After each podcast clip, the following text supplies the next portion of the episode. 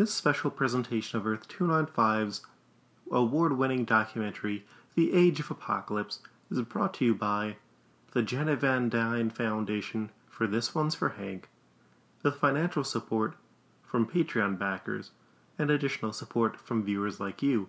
If you'd like to know more about Multiversal Q, visit us at multiversalq.com or engage with us on social medias in all universes. Enjoy.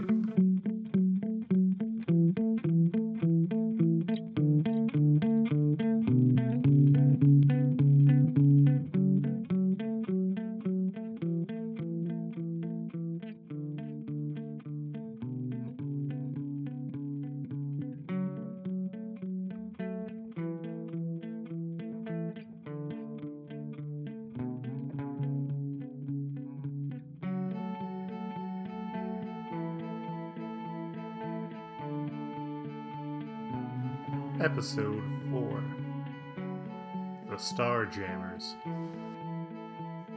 Remy, what the bajoobies have you gotten us into? We're gonna die out here just because you're so guilty about the problems you and Magneto had in the past that you gotta go and do whatever he tells you, even if it kills us. Jubilation Lee. While the majority of the planet that the X-Ternals had been on had just been transformed by the energy of the M'Kraan crystal, the team, along with a handful of other survivors, were spared. Gambit's team had been abducted at the last minute by the Starjammer, a ship of pirates helmed by Deathbird, the dethroned Shi'ar Empress. Taking them across space, they landed on the unnamed planet where the M'Kraan crystal was kept, as Deathbird sought to find the Mad Emperor D'Ken, her brother, and dethrone him. Meanwhile, Rictor and the surviving Imperial Guard showed up following the X-Ternals before violently confronting them. Roberto da Costa, who gained power from solar energy, found himself able to absorb the attacks from the similarly solar powered Gladiator, the powerhouse and leader of the Imperial Guard, allowing Gambit time to enter the crystal. Inside the M'Kraan crystal, Gambit is forced to pay with something to be able to retrieve a portion of the crystal itself. What Gambit exchanged for the crystal has remained his own secret, but while conversing with the crystal itself, he learned that the entire multiverse was threatened due to events that had cracked the crystal. With the shard obtained, and the fate of the multiverse at stake, Gambit and his crew left the planet. Though, due to Roberto's absorption of energy, his powers had expanded so greatly that the team was forced to leave him behind on the planet, presumably to his death. Moody or Rictor, once again tagging along, had escaped with the X-Ternals, and when they arrived back on Earth, forced Remy to split the party. He stayed behind with Lila Cheney to confront Rictor, while Guido and Jubilee were tasked to deliver the crystal to Magneto. On the way back, they encountered Nanny and the baby Charles, who Guido promptly attacked before taking the child and the crystal away. Now, Guido betrayed this team because he had already felt betrayed by the love of his life. He had instantly fallen in love with Lila Cheney, the woman who he had devoted his entire life to, but she did not reciprocate these feelings. This was exacerbated by the fact that Gambit was dating Lila, which many believed was in retribution for being denied by Rogue. As Gambit and Lila were faced with the realization that Rictor had been able to track Guido the entire time, er, as Gambit and Lila faced the realization, as Gambit and Lila faced the realization that Guido would, fuck, as Gambit and Lila were faced with the realization that Rictor would be able to track Guido and Jubilee back to the X Men's headquarters, Gambit is forced to prevent Rictor from following them back to the base, preparing to cause a cave in that would trap all of them inside. The issue was further complicated when Guido reappeared, forcing Gambit to choose between saving Lila, who had been trapped under the rubble from the cave in, or capturing the M'Kraan crystal and Magneto's son. Ever the romantic, Remy made his choice to save Lila, and they were later joined by Allison and Bennet, who had been searching for Charles themselves on the command from Pietro. Rictor, meanwhile, traveled directly to Apocalypse, hoping for a reward by informing him of the presumed fate of the X-Ternals. Apocalypse, though, was uninterested in Rictor's news and subsequently murdered him for failing to retrieve the M'Kraan crystal. Guido, meanwhile, surrendered his prizes to Apocalypse in exchange for freedom for himself and Lila, the Shadow King. Through pain is achievement gained. through eternal suffering is fortitude found. May the fittest survive.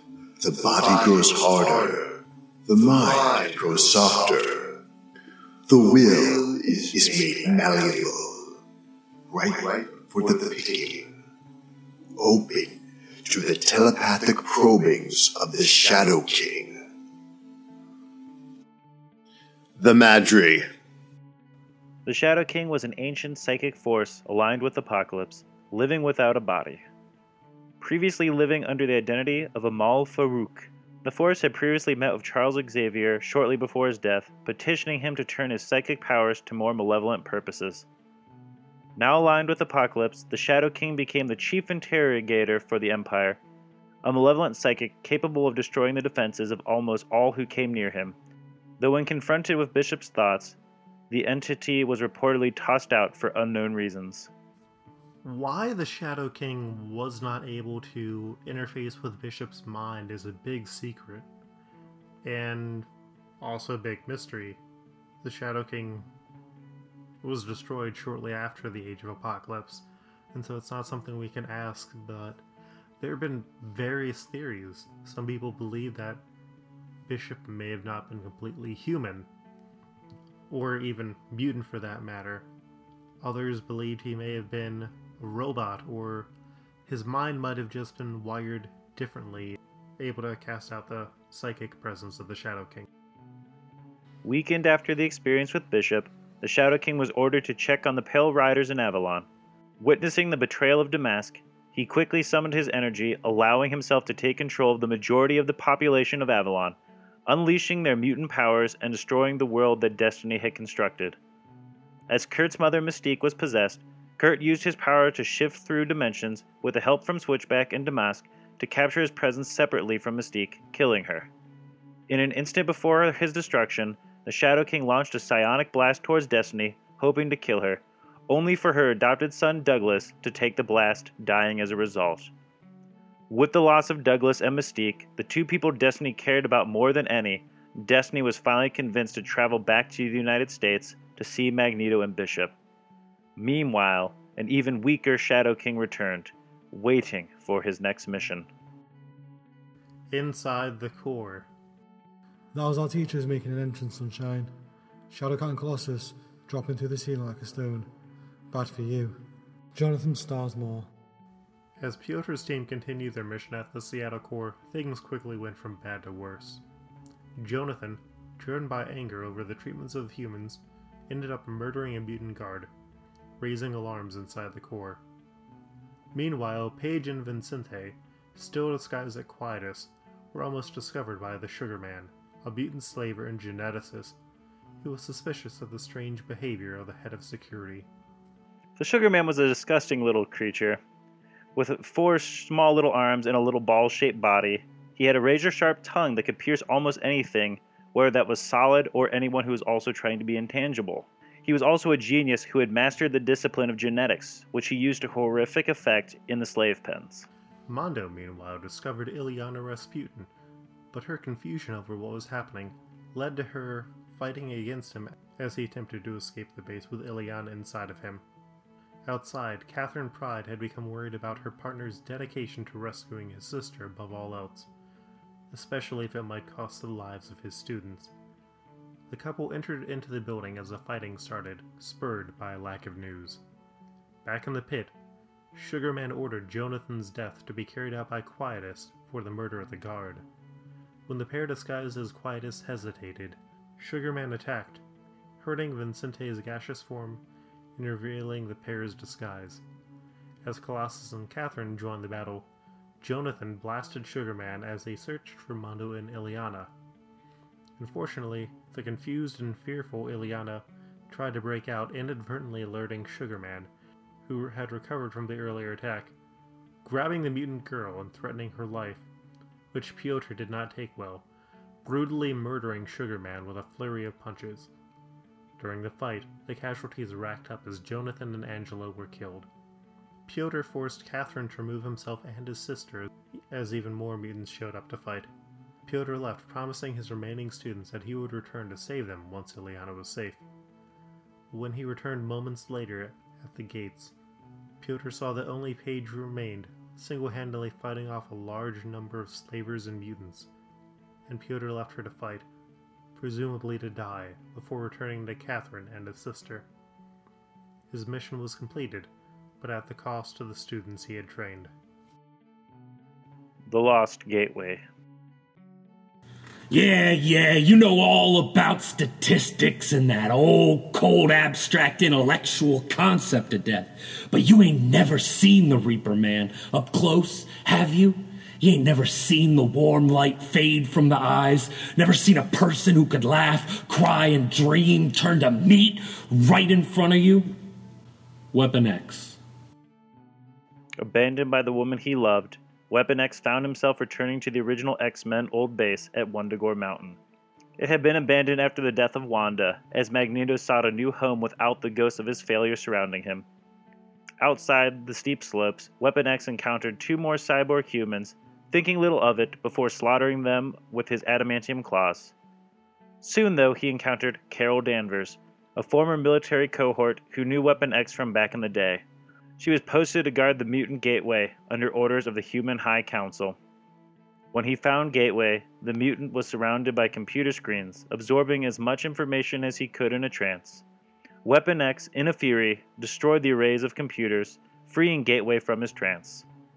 Weapon X required his ability to help move the Armada with his teleportation powers, but the mutant was uninterested even when more of the cyborgs showed up, attacking the castle in an airplane. They were the Reavers who had slipped in with Donald Pierce, able to repair themselves from the wounds Weapon X had inflicted. Gateway teleported the three onto the plane, and after a brutal fight, Carol sacrificed herself by pulling Pierce out of the plane before activating a grenade. Carol's actions and the threat convinced Gateway to meet with the Human High Council. Gateway is such an interesting mutant. He had previously lived out in the Australian outback but Magneto had reached out to him early on, hoping to secure his powers, knowing the importance of having someone who is able to transport instantly across large distances, along with the ability to bring other people. But Gateway was a person who became obsessed with the modern world and what was being lost so quickly. So, him being removed from this place where he had been set up to just endlessly watch television and computers. It it was a massive change for him. The council was in disarray as Brian Braddock refused to allow anyone else to lead the armada except for himself, which led the Tresks to question his sanity. Braddock, still working with Pierce, was ordered to hold off any action as long as possible.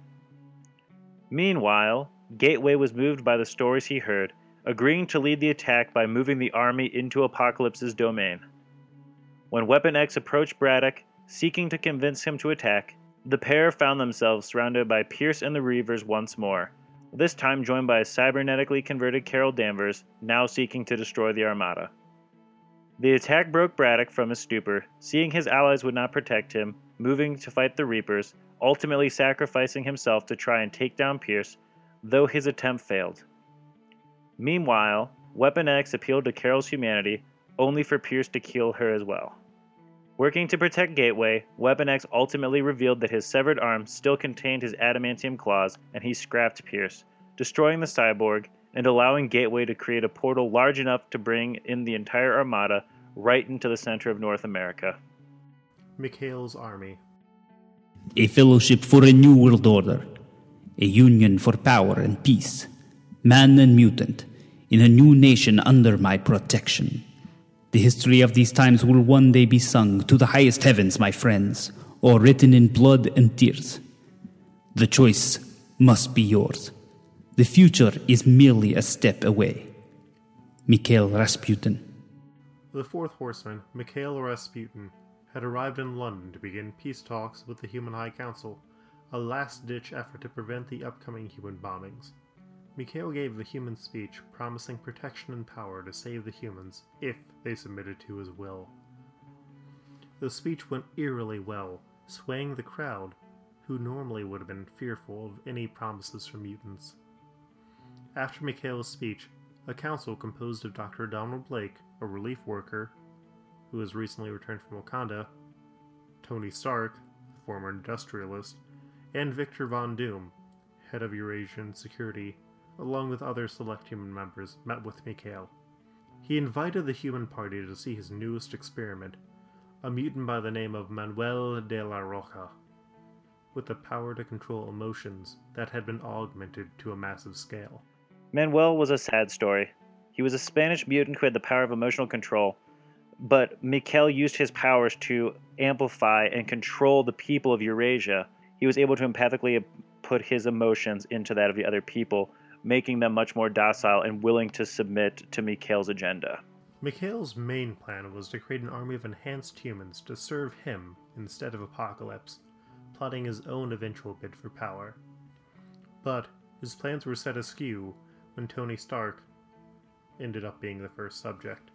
Stark's body had been rigged to cause a feedback which destroyed the control system of Mikhail's flagship, while sending Stark into cardiac arrest, which was luckily responded to quickly by Dr. Blake.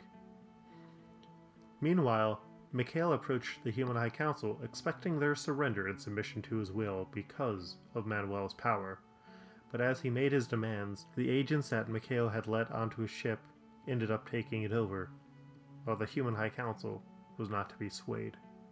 Dr. Blake quickly arrived at the council chambers, surprising Mikhail, who now saw that his ship had been taken over and was being used to destroy his own troops, with the guns now controlled by Victor Von Doom. As the ship waited, preparing to join the Armada, Apocalypse activated the Seawall's offensive capabilities, sending it towards London, an action that would have destroyed the majority of Europe. As Mikhail's small remaining guard fought the Council and Victor Von Doom, Donald Blake tackled Mikhail out of Big Ben, killing the both of them and allowing the Human High Council to move on to the air transport for the upcoming raid, hoping to stop the seawall in time. Cleansing the pits. Apocalypse has given us his decree. The pens no longer serve our Dark Lord's purpose. All prisoners will be culled. Let the wheat be cut from the chaff. Every last one.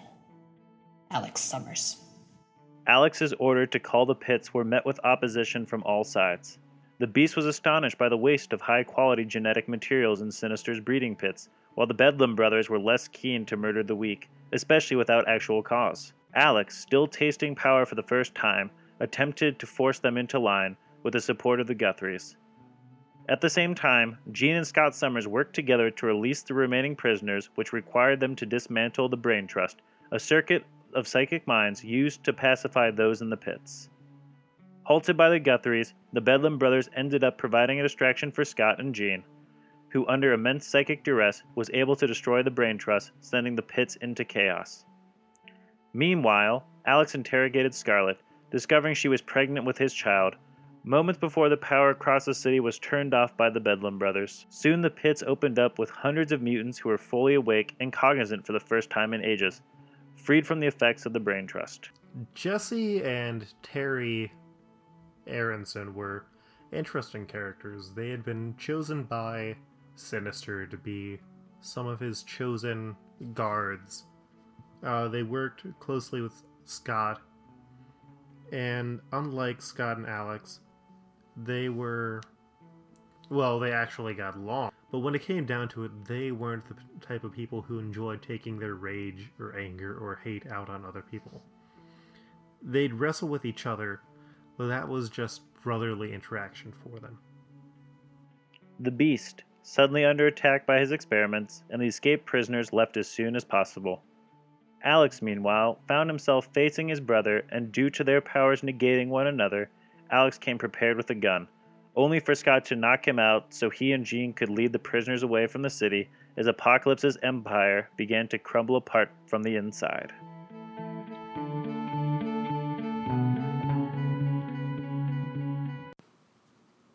Join us tomorrow night for part 5 of the 5 part Age of Apocalypse series from Earth 257. And now, stay tuned for our special series Zenn-La. Is it worth destroying again and again, La?